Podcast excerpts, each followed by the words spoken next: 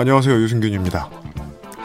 민주화 운동 40년을 앞두고 80년 5월 전후의 상황을 보여주는 미국 국무부의 문서가 추가로 공개됐습니다. 당시 주한 미국 대사 윌리엄 글라이스틴을 만난 전두환 보안사령관이 군부를 장악하기 위해 미국 정부의 도움을 요청한 사실에 더불어 전두환은 의심할 여지 없이 자기중심적인 사람이었다는 글라이스틴 대사의 평가 등이 그 내용입니다. 이 문서는 더 깊은 조사를 위해 5.18 진상조사위에 제공됐습니다. 역사는 승자가 기록하고 승자의 시각으로 기록되게 마련이지요. 그러다 보면 왜곡해서 쓴 역사도 있을 텐데 이것이 후대로 넘어가 정설로 받아들여집니다. 이는 역사의 승자가 정권을 불법적으로 찬탈한 학살자일 때도 마찬가지입니다. 승자는 쓰기가 쉽고 피해받은 당시의 사람들이 고치는 데에는 지난한 세월이 걸리는 게 역사입니다. 민주화 운동의 열기가 온 나라를 흔들던 그때로부터 40년이 지난 올해에야 5.18 진상규명조사위가 국가의 이름으로 출범한 이유가 여기에 있습니다. 민주화 운동 40주년 기념일 직전의 주말 이브닝 브리핑이었습니다. 청취자 여러분 안전한 한 주 보내셨습니까? 세계사의 숱하게 나타나는 민중운동의 원인에는 종교의 자유도 있지요. 자메이카와 도미니카의 종교 억압에 항의하는 내용을 담은 1973년 Bob Marley and the Wailers의 곡 Get Up Stand Up이 5.18 민주화 운동 기념주간 주말엔 CBS의 첫 곡입니다. 오늘의 방송 저녁 8시까지 생방송으로 여러분과 함께 하겠습니다. 함께 나누고 싶은 이야기 또는 신청곡 보내주십시오. 단문 50원, 장문 100원의 정보 이용료가 되는 샵 하나둘 하나둘 문자 메시지 받고 있고요. 레인보우 앱으로도 문자 보내주실 수 있습니다. 방송에 채택된 분들께는 간식 세트 모바일 쿠폰 선물을 드리고 있어요. 광고를 듣고 오늘의 방송 시작하겠습니다. 이 시각 뉴스 알아볼 시간인데요. 저의 전 전임자시죠. 주말에는 원래 사장님 이봉규 아나운서가 나와 있습니다. 경향신문 제휴 CBS 노컷 뉴스입니다. 서울 용산구 이태원 클럽발 집단 감염과 관련해 4차 전파 사례가 나왔습니다. 권존욱 중앙방역대책본부 부본부장은 오늘 오후 정부 세종청사에서 열린 정례 브리핑에서 이태원 클럽에서 시작된 집단 감염과 관련해 한 명이 4차 전파로 확인됐다고 밝혔습니다. 인천 학원 강사 확진자로부터 감염된 초등학생, 중학생이 다니던 학원 세 곳과 공부방 등에서 코로나19 추가 감염이 우려됐지만 접촉자 모두 음성 판정을 받았습니다.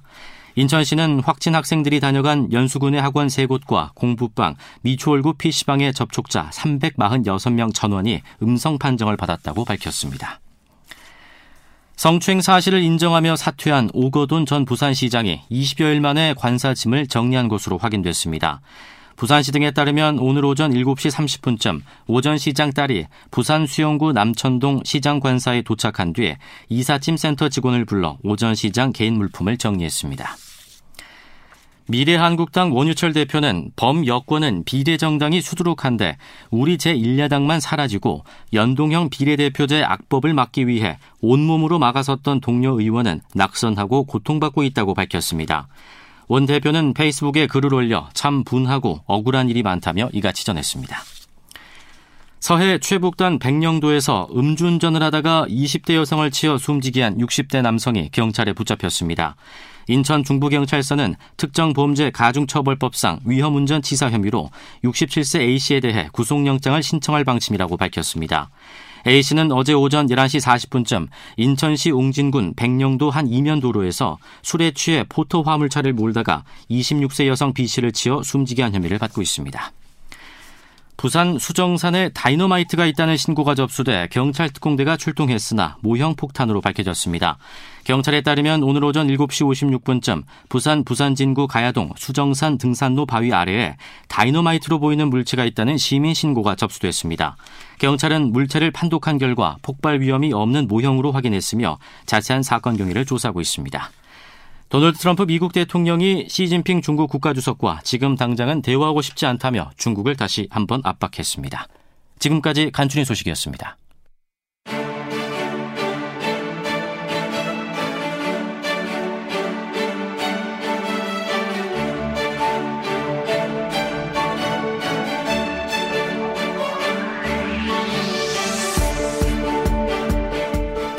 오늘 밤과 내일 아침의 헤드라인들을 미리 좀 둘러보겠습니다. weekend 뉴스 한겨레의 선담은입니다. 네. intro에 제가 드렸던 말씀이요. 보충 설명을 좀 하고 싶은데요.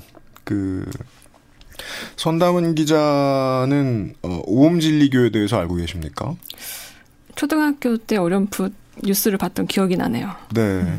그, 일본에서 있었던 생화학 테러의 주범들, 을 둘러싸고 있는 사건이었는데 이 사건이 일어난 지가 벌써 25년이 됐고 아직도 재판이 진행 중이고 음.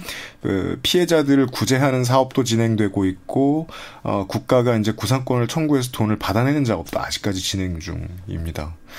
어, 광주 민주화 운동으로 얘기를 할 것 같으면 희생자가 계신데 어, 누가 이분들에게 해를 가했느냐가 밝혀지지 않았으면 진실이 밝혀지지 않은 거죠.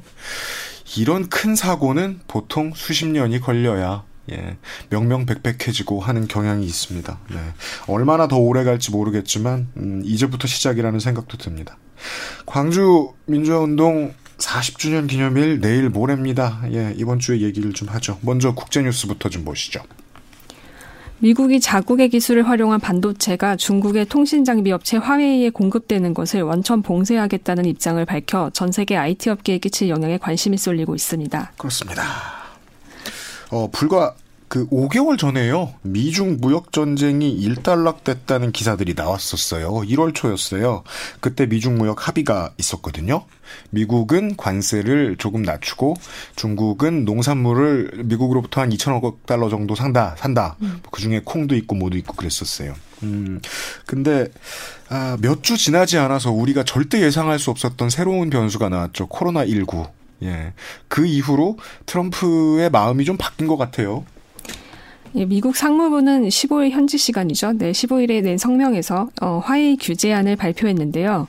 오늘 9월, 오는 9월부터 시행된 미국의 새 반도체 수출 규정을 보면 자국 내 기업뿐만 아니라 우리나라 같은 제3국의 반도체 기업들도 미국산 장비나 기술을 일부 사용한 경우 어, 그렇게 제작된 반도체를 화웨이에 납품할 때 정부의 미국 정부의 승인을 받도록 했습니다. 네. 미국산 장비는 무섭지 않은데 미국의 원천 기술은 온 세계가 다 쓰고 있거든요.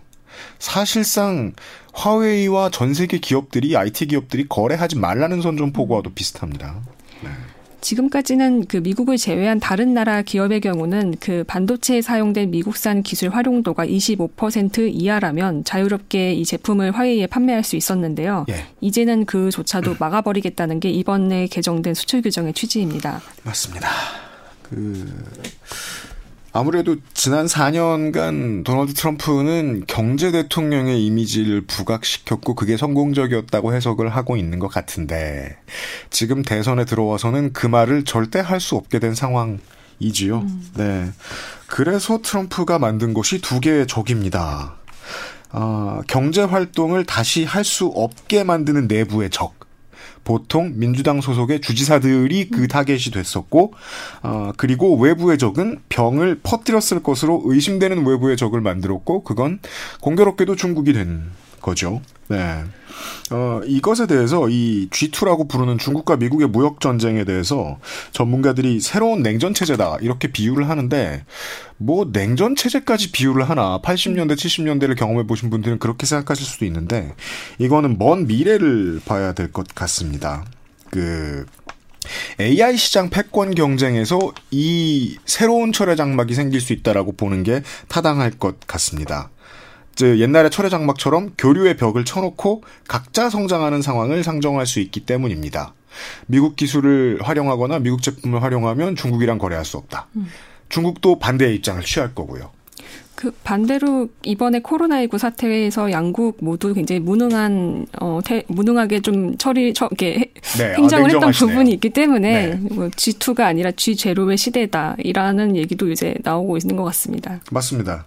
그 한국은 현재까지는 이제 IT 그 큰 기업들이 있는 나라니까 스마트폰 시장에서 단기적으로는 반사 이익을 얻었다고 하는데 앞으로는 AI 산업 성장을 시켜야 되는 측면에서는 양국의 도움을 얻을 수 없이 철저히 혼자가 될 수도 있습니다. 양국이 지금 자기 집에 벽 쌓기 바쁘니까요.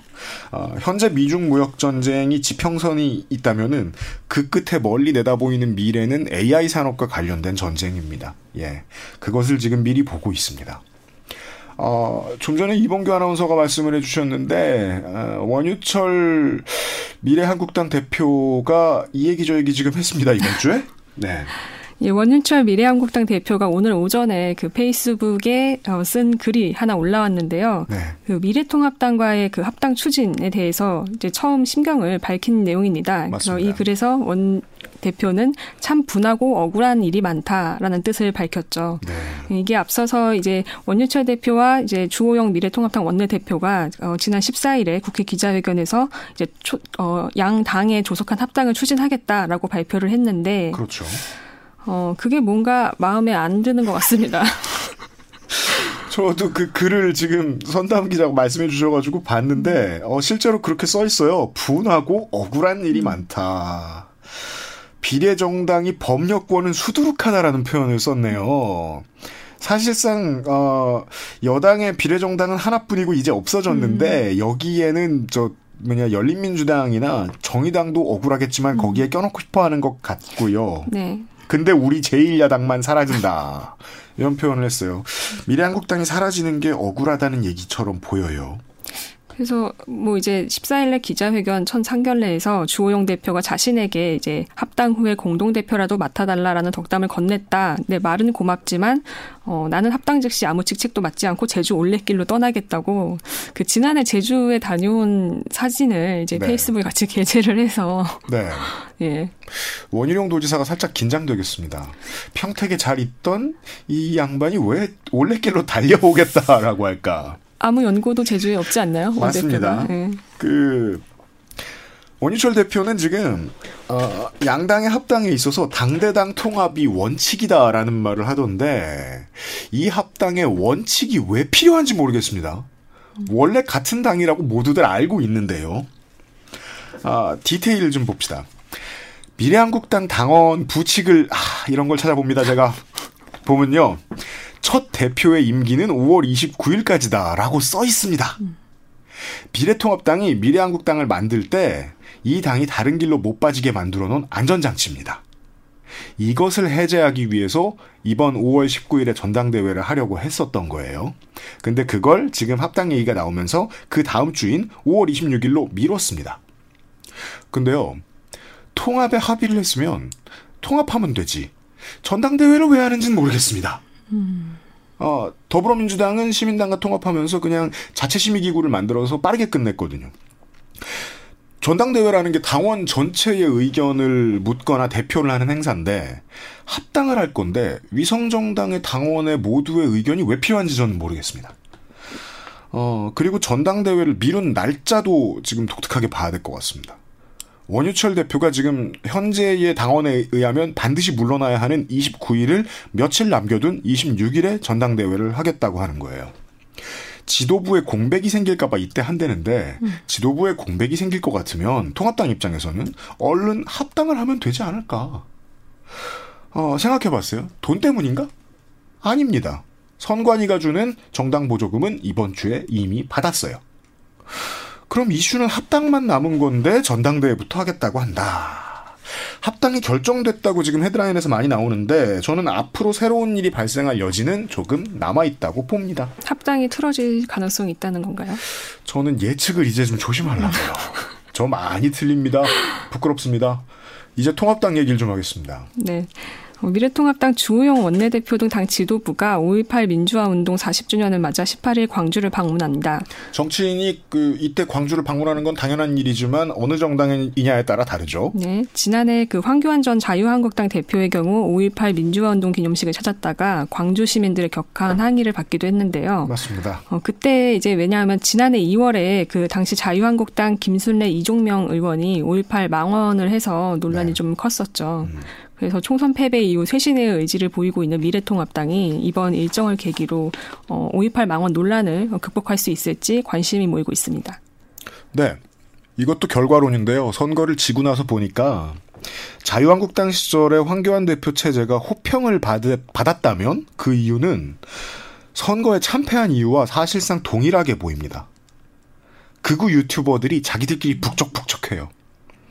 어, 시청률, 시청률이 아니죠. 뭐라고 부르죠? 조회수가 엄청나게 크고 음. 인기가 되게 있는 것 같습니다. 그 구구 유튜버들도 만나고 하면서 자유한국당의 중진들과 황교안 대표가 세를 과시했어요. 와, 이렇게 많이 본다. 그런데 투표에서 전 국민에게 의사를 물어보니까 아니었던 거죠. 음. 사실상 호남에 대한 태도도 이 극우 유튜버들하고 개가 맞는 부분이 있었기 때문에 민정당 시절하고 다를 바가 없을 정도였단 말이에요. 이번에는 지금 미래통합당이 광주를 찾아가기 전에 4제부터 지금 미리 했습니다. 어, 진짜로 이 정당이 탄핵의 강을 건넌다면 민주화 운동에 대한 이 정당 전체의 태도가 바뀌는 게 그 첫발일 거라고 봅니다. 어, 작년에 지금 그 황교안 대표 찾아갔을 때 시민들이 단체로 가서 이제 항의하시던 그런 상황이 나왔는데 그런 상황이 생겨서는 절대 안 되죠. 코로나19니까요. 음. 어, 행사도 지금 국가에서 하는 행사가 구도청 앞에서 최소화했더라고요. 아, 집단 항의 상황이 생길 것 같으면 저는 이분들이 안 가셨으면 좋겠다고 생각합니다. 그런 일이 생기면 통합당 지도부가 책임져야 될 거예요. 이게 네. 지도부는 이제 어쨌든 방문 일정을 발표를 했는데 당 전체의 의견이 이렇게 좀 합치가 된 건지는 조금 의문이 있어요. 그러니까 네.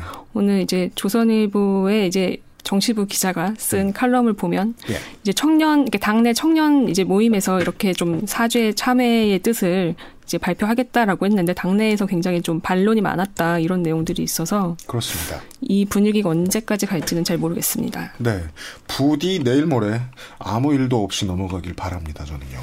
네, 국제 뉴스 하나만 보죠. 예, 브라질의 자이르 보우소나루 대통령이 코로나19에 대한 부실 대응 논란에 휘말리며 탄핵 위기에 몰리고 있습니다. 네. 예, 브라질은 현재 코로나19 확진자가 20만여 명, 사망자가 1만 5천여 명에 육박하고 있는데요. 20만 명이면 지금 전 세계에서 다섯 손가락 정도라고 보셔야겠습니다. 다 북미, 유럽인데 지금 남미에선 처음 나왔습니다. 극우 성향, 극우 성향인 보우소나루 대통령은 그동안 코로나19를 가벼운 독감이다라고 치부를 하면서 사회적 거리두기가 필요 없다는 입장을 고수해왔습니다. 그렇습니다. 또 특히 지난달에 코로나19 확산에 대응해서 사회적 거리두기를 강력하게 주장했던 루이스 엔히키 만데타 보건장관을 갑작스럽게 해임을 했죠. 그래서 여론이 걷잡을 수 없이 악화가 됐습니다. 한국으로 말하면 정은경 본부장을 면직시켜버린 음. 수준 뭐 미국의 파우치 박사 같은 이제 음. 이걸 걱정하는 많은 분들이 쳐다보고 있는 입의 역할도 하시는 그런 분들 정치적 상징성도 생겼거든요. 그런 사람을 그냥 내보내 버렸어요. 예, 이런 여론의 이제 전임자인 지우마 호세프 전 대통령과 루이스 이나시우 룰라 다시우바 전 대통령을 배출했던 좌파 노동자당이 어 이제 어제 현지 시간 홈페이지를 통해 다음 주 중 보우소나루 대통령에 대한 탄핵 요구서를 하원 의장에게 제출하겠다고 발표했습니다. 그렇습니다. 최후의 선전포고인데요. 브라질의 정치 상황을 역사적으로 좀 되짚어 보면은요. 그 방금 말씀해주신 전임자인 지오마 호세프 대통령이 탄핵됐습니다. 음. 그 다음에 열린 그 사이에 이제 대통령이 한 사람이 있었고 그 다음에 열린 선거에서 들어온 사람이 지금의 보소나루 대통령이고요. 92년에는 콜로르지 멜로 대통령도 탄핵이 됐었습니다. 어, 그리고 좀 전에 또 언급됐던 룰라 다시오바 대통령 그 인기 있던 룰라 대통령도 감옥 갔죠. 탄핵은 아무래도 이 브라질 정치에서는 정말 자주 쓰이는 카드 중에 하나 입니다. 음, 그래서 얘기가 또 나올 수도 있고 이 보소나루 대통령을 모르시는 분들께 말씀드리자면 어, 종교 탄압, 소수자 탄압, 여성 혐오, 호모포비아, 환경 파괴, 개발 옹호, 군사 독재 옹호, 어, 토탈 패키지 같은 인물입니다. 지금 탄핵 관련 혐의는 아들들이 연루된 사건의 수사 상황을 대통령이 지금 사법부에 보고받으려고 했다는 게 있었고요. 아들들은 정권의 비판적인 사람들에 대한 가짜 뉴스를 만들어서 퍼뜨렸다는 혐의를 받고 있습니다. 21세기 들어서요, 미국도 마찬가지고 필리핀이 아시아에선 대표적인데 극우 정권이 선거를 통해서 들어온 경우들이 많죠. 이것은 뭐 옛날 같은 쿠데타나 이런 방식이 아니라 시민들이 직접 극우 정권을 뽑아준 경우들이 많이 있었습니다. 브라질의 사례를 지금 주목하고 있게 됐습니다. 끝으로 짧게 스포츠 뉴스를 하나 전달해 드리죠. 왜냐하면 한국 스포츠가 지금 세계에서 제일 많이 열리고 있으니까요. 또다시 저는 K 스포츠란 단어를 언급 안 할 수가 없네요. 네. 네. 지난 14일부터 내일까지 나흘간 제42회 한국 여자 프로 골프 KLPGA죠. 네, 챔피언십이 경기도 양주시 레이크우드 컨트리 클럽에서 진행되고 있습니다. 그렇습니다. 이 투어 대회를 정기적으로 여는 것을 다시 개최한 것도 지금 어, 전 세계에서 한국 골프가 처음입니다. 예, 이번 KLPGA 챔피언십은 코로나 19 사태 이후에 전 세계에서 처음 열리는 대회인데요. 네네. 예, 그 최근 국내에서 열리고 있는 다른 스포츠 종목과 동일하게 무관중 경기로 치러지고 있습니다. 그렇습니다. 그 조금 전에 그 3라운드 경기가 3라운드가 끝났고 네. 이제 결과 오늘 결과를 보면 그 KLPGA 투어 2년 차인 2000년생 이미정 선수가 올해 첫 메이저 대회에서 단독 선두에 올랐습니다. 그렇습니다. 그 2라운드에는 저 김초희 선수가 홀인원도 기록을 했는데 어, KLPGA에서 이제껏 나온 홀인원 중에 세계인들이 가장 많이 본 플레이였을 거예요 아마. 그 미국의 LPGA 투어가 지금 가장 가까이는 7월에 예정이 돼 있습니다. 마라톤 클래식이 예정돼 있는데요. 어, 오하이오 주에서 열리는데 오하이오 주는 지금 주에서 야외 행사를 계속 그 금지를 할 것이기 때문에 아마도 안 열릴 거고요. 어, KLPGA는 하는데 LPGA는 못하는 이유들은 여러 가지가 있을 겁니다. 근데 그 중에서는요, 그, 하나 꼽고 싶은 게, 한국 스포츠의 역사적으로 중요한 특성인 스폰서십 구단 운영입니다. 대중에게서 이제 돈을 쉽게 못 받아내던 개발도상국 시절에 되게 많은 한국의 스포츠 종목이 관공서나 기업이나 은행의 돈으로 운영이 됐었습니다. 이제 지금의 WKBL을 보면 그 흔적을 많이 볼 수 있습니다. 그 V리그나요. 금융기업들, 음. 금융사들이 많이 아직도 운영을 하고 있죠. KBL은 프로로 넘어가면서 농구대잔치 시절에 은행기업들이 다 바뀌었거든요. 음, 실제로는 가장 화석처럼 잘 남아있는 건 KBO고요. 예. 어, 전두환 정권 시절에 그냥 기업들이 관치로 마- 알아서 만들었던 팀들이 아직까지도 거의 다 운영이 되고 있지 않습니까? 아, 관치 경제의 산물이다, 뭐 발전을 져야 한다, 여러 가지 비판이 있었고 그 비판이 다 맞는데 코로나19 사태에 의해서 흥행을 못하게 되니까 전 세계의 스포츠가 이래서 재평가를 받게 됩니다. 한국은 국가가 옛날에 돈을 많이 냈고 금융사나 기업이 돈을 많이 냈는데 그랬기 때문에 흥행의 두려움이 별로 없어서 스포츠를 다시 재개할 수 있게 되었다. 어, 이게 강점이 되는 날이 올 줄은 저는 정말로 몰랐네요. 외국은 우리 같은 케이스가 아닌가요? 스폰서십 구단이? 이 심지어 뭐 어, 협회 차원 수준이 아니라 이제 그 사회적 기업으로 운영되는 거대 구단들도 있어요. 그 구단들이 직접 돈을 벌 수 있거든요. 이게 한국에 비해서 입장료도 워낙 비싸고 입장 수입도 되게 크고 중개권료도 상당히 높은. 그런데 이제 그런 경제적인 부담을 기업이 다지고 있는 수준의 한국 스포츠는 오히려 다시 재개하기가 쉽더라. 이런 결과가 나왔다는 점을 지적하고 싶습니다. 네. 아, 오늘 여기까지 하죠. 한겨레의 선 담은이었습니다. 수고하셨습니다.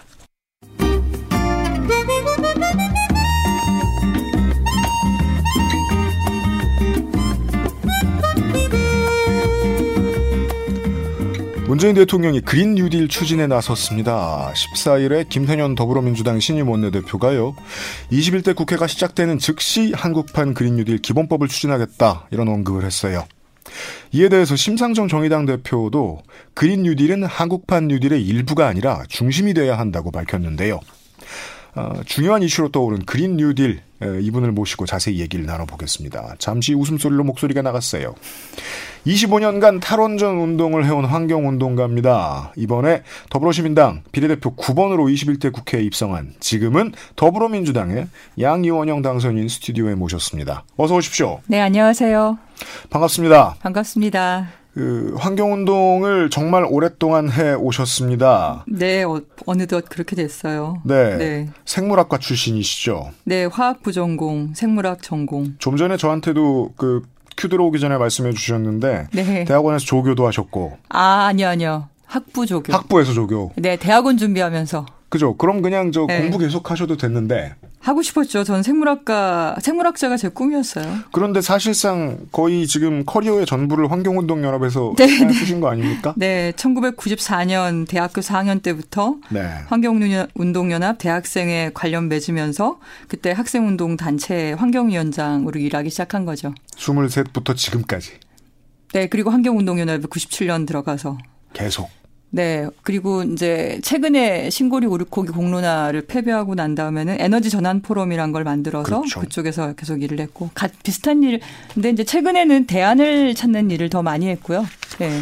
언론에서 어, 양희 원영 당선인의 이름을 찾아보면은요. 네. 그 시민당이 인선을 갑자기 확 예, 하기 그렇죠. 전까지 예. 정치권 근처에서 이름을 찾아볼 방법이 없었어요. 네. 그러니까 그 출마를 고심하신 적이 없죠. 올 초까지. 네, 없었죠. 네. 다른 분들 지지하고 지원하는 걸 주로 했죠. 네, 네. 뭐 국가 당선인이 이번에 뭘 했으면 좋겠다 이 정도 뭐 말씀을 얻는 거는 시민사회 운동가가 당연히 할 일이고 예. 그거 외에 본인이 출마하실 생각을 해본 적이 없으셨죠. 저는 없었어요. 네. 어쩌다 이렇게 갑자기 들어오셨을까요? 상황이 그렇게 만든 거죠, 뭐. 상황이. 어떤 상황입니까? 뭐 가장 결정적인 건 민주당이 비례연합정당을 만든 상황이죠. 아, 네, 물론 네, 그렇죠. 네. 그걸 만들어서 어 자기 당의 경선 치열, 치열한 경선을 거친 후보들을 11번 뒤로 미루면서 그렇죠. 어 시민 사회 또는 어떻게 보면 아직은 사회적으로 소수의 가치를 추구하는 이들을 앞에 세우겠다라는 결정을 하면서 네. 기회가 열린 거죠. 거기에 이제 녹색당이나 이런 작은 소수 정당과 연합이 되면 좋았을 텐데 네. 그게 안 되면서 저한테까지 온 겁니다. 그렇습니다. 그 말씀해 주신 대로 이 1에서 10번까지의 당선인들 보시면은 그 거의 다가 아, 시민사회 운동에 계속 매진해 왔고 그 전에 뭐 공천을 받으려고 어디 한번 노력해 본 흔적도 전혀 없는 네, 다 현장 현장에서 하시- 일하시는 분들. 그래서 이게 네. 또 더불어시민당은 뉴스 오래 보신 분들이 아시다시피 한 두어 번 정도 그 인선이 엎어지고 막 그런 일이 생겼어요. 네. 그래서 양현영 당선인께도 갑자기 연락이 왔을 거란 말이에요. 거의 며칠 내로 몇 시간 내로 선택하셔야 되는 상황이었을 거예요. 네, 몇 시간 만에 결정했어요. 그때 어떤 생각이 드셨습니까? 음, 그러니까 글쎄요, 할 수 있을까? 예. 네. 그리고 제가 될 수 있을까?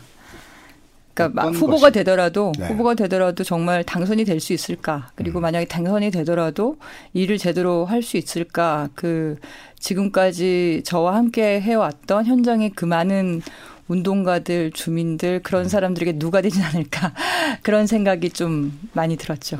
네. 네, 이거 이것이 이제 개인의 아 개인의 자리라고 생각하지는 않거든요. 당연합니다. 네, 네. 그렇기 때문에 그만큼의 무게를 과연 내가 견딜 수 있고 그런 역할을 할 수 있을까?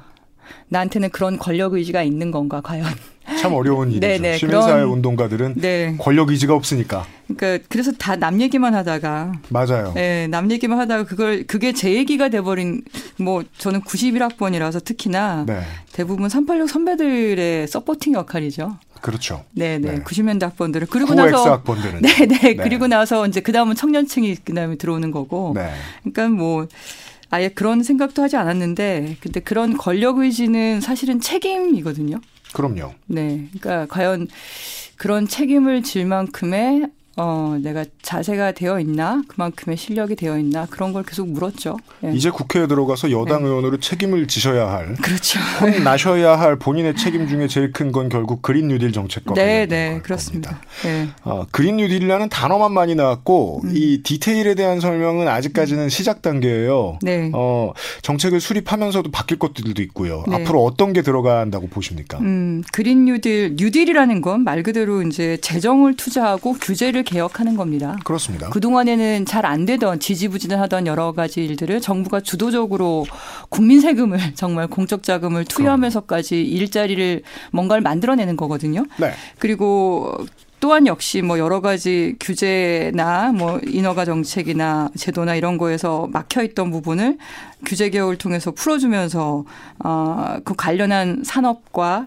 시장이 만들어져서 지속 가능한 일자리가 되도록 물론 이제 단기적으로 재정을 투여해서 나오는 일자리도 있겠지만 더 네. 중요한 거는 관련한 산업과 관련한 시장이 만들어지는 거거든요. 예. 그래야 지속 가능한 일자리가 만들어지는 거니까. 근데 그런 뉴딜 정책인데 그린인 거예요. 옛날에 뉴딜 정책 여러 개가 있지만 네. 제가 독일에 있을 때 독일에 호수가 많거든요. 그다 인공호수예요. 아 예. 네, 히틀러가 아, 네. 땅을 파게 그 뉴딜 네. 정책이거든요. 아하. 땅 파면서 돈 주는 거니까. 그렇죠. 네. 그러니까 근데 그거를 이제 토목이나 그러니까 예를 들면 이명박 정부 때 4대강을 파괴하는 네. 그것도 뉴딜 정책이거든요. 돈을 네. 투자해서 일자리를 만드는 것처럼 보였으니까. 음. 근데 그건 단기였죠. 네. 지속 가능의 일자리가 아니었고. 근데 그린이라고 얘기를 하면 그렇게 재정 투자를 해서 만드는 산업이 만드는 시장이 오히려 지구의 환경 문제를 해결하는 걸로 가는 거예요. 근데 지금 현재의 가장 큰 환경 문제가 기후 위기고 이 기후 위기는 결국 우리가 에너지 특히나 화석 연료를 많이 쓰기 때문에 발생하는 문제인데 이 저탄소 산업 그러니까 그 경제 활동을 하면 할수록 오히려 온실가스가 줄어들 수 있는 산업들이 있어요. 네. 그런 산업을 재정 투자를 통해서 확실히 키우는 거죠. 음. 그리고 그런 어 산업들이 이제 대표적으로 에너지 산업들인데요. 어떤 에너지 산업들입니까? 그러니까 이산화탄소가 나오지 않고 환경에 해를 주지 않는 거니까 재생에너지 산업, 그다음에 산업. 에너지 효율 산업. 에너지 효율 산업. 에너지 효율 산업이라고 하는 건 음, 투자를 해서 뭔가 집을 제대로 리모델링을 하면 네. 어, 실내는 더 쾌적해지지만 에너지 소비는 더 줄어드는 거예요. 더 시원하고 더 따뜻한데 에너지 소비는 더 줄어드는. 그런 전문적인 지식이 없는 집주인이 혼자서 네. 뭐 스티로폼을 혼자 덧댄다든지 네. 뭐 이것저것 하면서 막그 네. 난방 효율, 냉방 효율을 더 네, 내려고 네. 하고 이런 네. 고치는 이런 것들을 생각해 보면 어 전국적인 전 세계적인 새로운 기술로 대체할 수도 있을 것이고. 네, 네. 그걸 보통은 이제 다른 나라에서는 이미 공공 건물에다가 그런 리모델링 사업을 하게 되면 그렇죠. 관련 기술이 어, 더 발달을 하고 그리고 관련 산업이 생겨요. 하다못해 단열 자재도 그 공공 건물에 투자를 해야 되기 때문에 관련 공장을 만들잖아요. 네. 그 투, 그러니까 투자를 하게 되는 거예요. 네. 그러면은 어 당연히 이제 단열재가 싸게 생산이 되겠죠. 네. 그럼 싸게 생산되는 그걸 가지고 일반 민간이 쓸 수 있는 거예요. 그래서 공공 건, 네. 예, 공공 건물에 대한 투자가 먼저 진행이 되는 이유가 그래서 그런 거죠. 예를 네. 들어 민간에서 예, 예. 단열재 넣고 시공하려고 할때 네. 시공사가 자체 부담을 할 경우에는 투자도 못 받았을 경우에는 너무 네네. 네. 비싸니까 안 그래도 아, 부담스럽고 네. 네, 네. 또그 사오는 단열재들도 그냥 음. 시장에서 만들어서 유통하는 것들이라면 음, 음. 음. 만드는 과정이 환경과는 거리가 먼 경우들도 많이 있는데 네네. 이 분야에서 돈을 집어넣어서 예. 국가 국고를 집어넣어서 예. 어 환경에 도움이 되는 것들로 뭐 건축을 새로 할 수 있도록 한다. 그러니까 새로라기보다 이제 그 리모델링 리모델링을 할수 있도록 한다. 20년, 30년 이상 된 오래된 건물들은 봄 되면 바깥보다 실내가 더 추워요. 맞아요. 네, 네. 그런 네. 그게 이제 단열이 제대로 안된 네. 그늘이니까 더 추운 건데 그런 이걸 친환경의 기준을 국가가 만들어 놓고 네. 여기에 합의를 하는 기업들한테 지원을 더해 준다거나 그 기업보다는 그 건물을 리모델링 할 때 재정 투자를 하는 거예요. 아, 예. 네, 그러니까 예, 예. 공공은 그냥 투자를 해서 그렇게 어 그러면 거기에 단열재라든지 이런 것을 그리고 시공을 하는 업체라든지 이런 업체들이 이제 일자리가 생기고 관련 그렇죠. 시장이 생기는 거죠. 그런 시장을 민간이 향유하는 건데 미국이나 유럽 같은 경우에는 어그 개인 주택 집에 자기가 집을 고칠 때 지원을 직접 해줘요, 그냥. 지금 이 순간에 해외 사례로는 어떤 게 있냐고 문득 여쭤보려고 아, 했는데 아, 네네. 바로 답을 네네. 네. 그러니까 이 직접 지원을 해줘요. 직접. 직접 돈을 지원한다. 그냥 돈, 을 줘요. 몇 백만 원을. 정부에서 혹은 뭐 주에서. 네네 그렇죠. 네. 그냥 줘요. 어, 돈을 줘서 본인이 그런데 그 돈 갖고 충분하지 않으니까 본인이 투, 추가로 투자를 하겠죠. 그러니까 네. 그 돈이 정부의 돈이 하나의 마중물 역할을 하는 거예요. 마치 저 전기차 구입할 때 보조금 네 그런 것처럼 같은 거군요. 네, 네 그렇죠. 음. 그러니까 그 뉴딜 정책 중에 하나가 이제 전기차 보조금을 오히려 더 늘리는 거예요. 보통은 네. 기술이 발달하면서 가, 자동차 가격이 떨어지잖아요. 네. 전기 자동차가 6천만 원 했다가 5천만 원 했다가 뭐 그렇습니다. 이렇게 중 떨어지고 있으니까 보조금을 점점 낮추는데 오히려 독일에서는 이번에 보조금을 더 늘렸어요. 음. 그러면 사람들이 전기차를 더 많이 사는 거죠. 그러니까 이게 어, 정부가 재정 투자를 하고 투자를 하면서 또는 이제 건물 같은 경우에는 좀 큰 건물들은 재정 규모가 되니까 네. 그럴 때는 규제를 집어넣어요.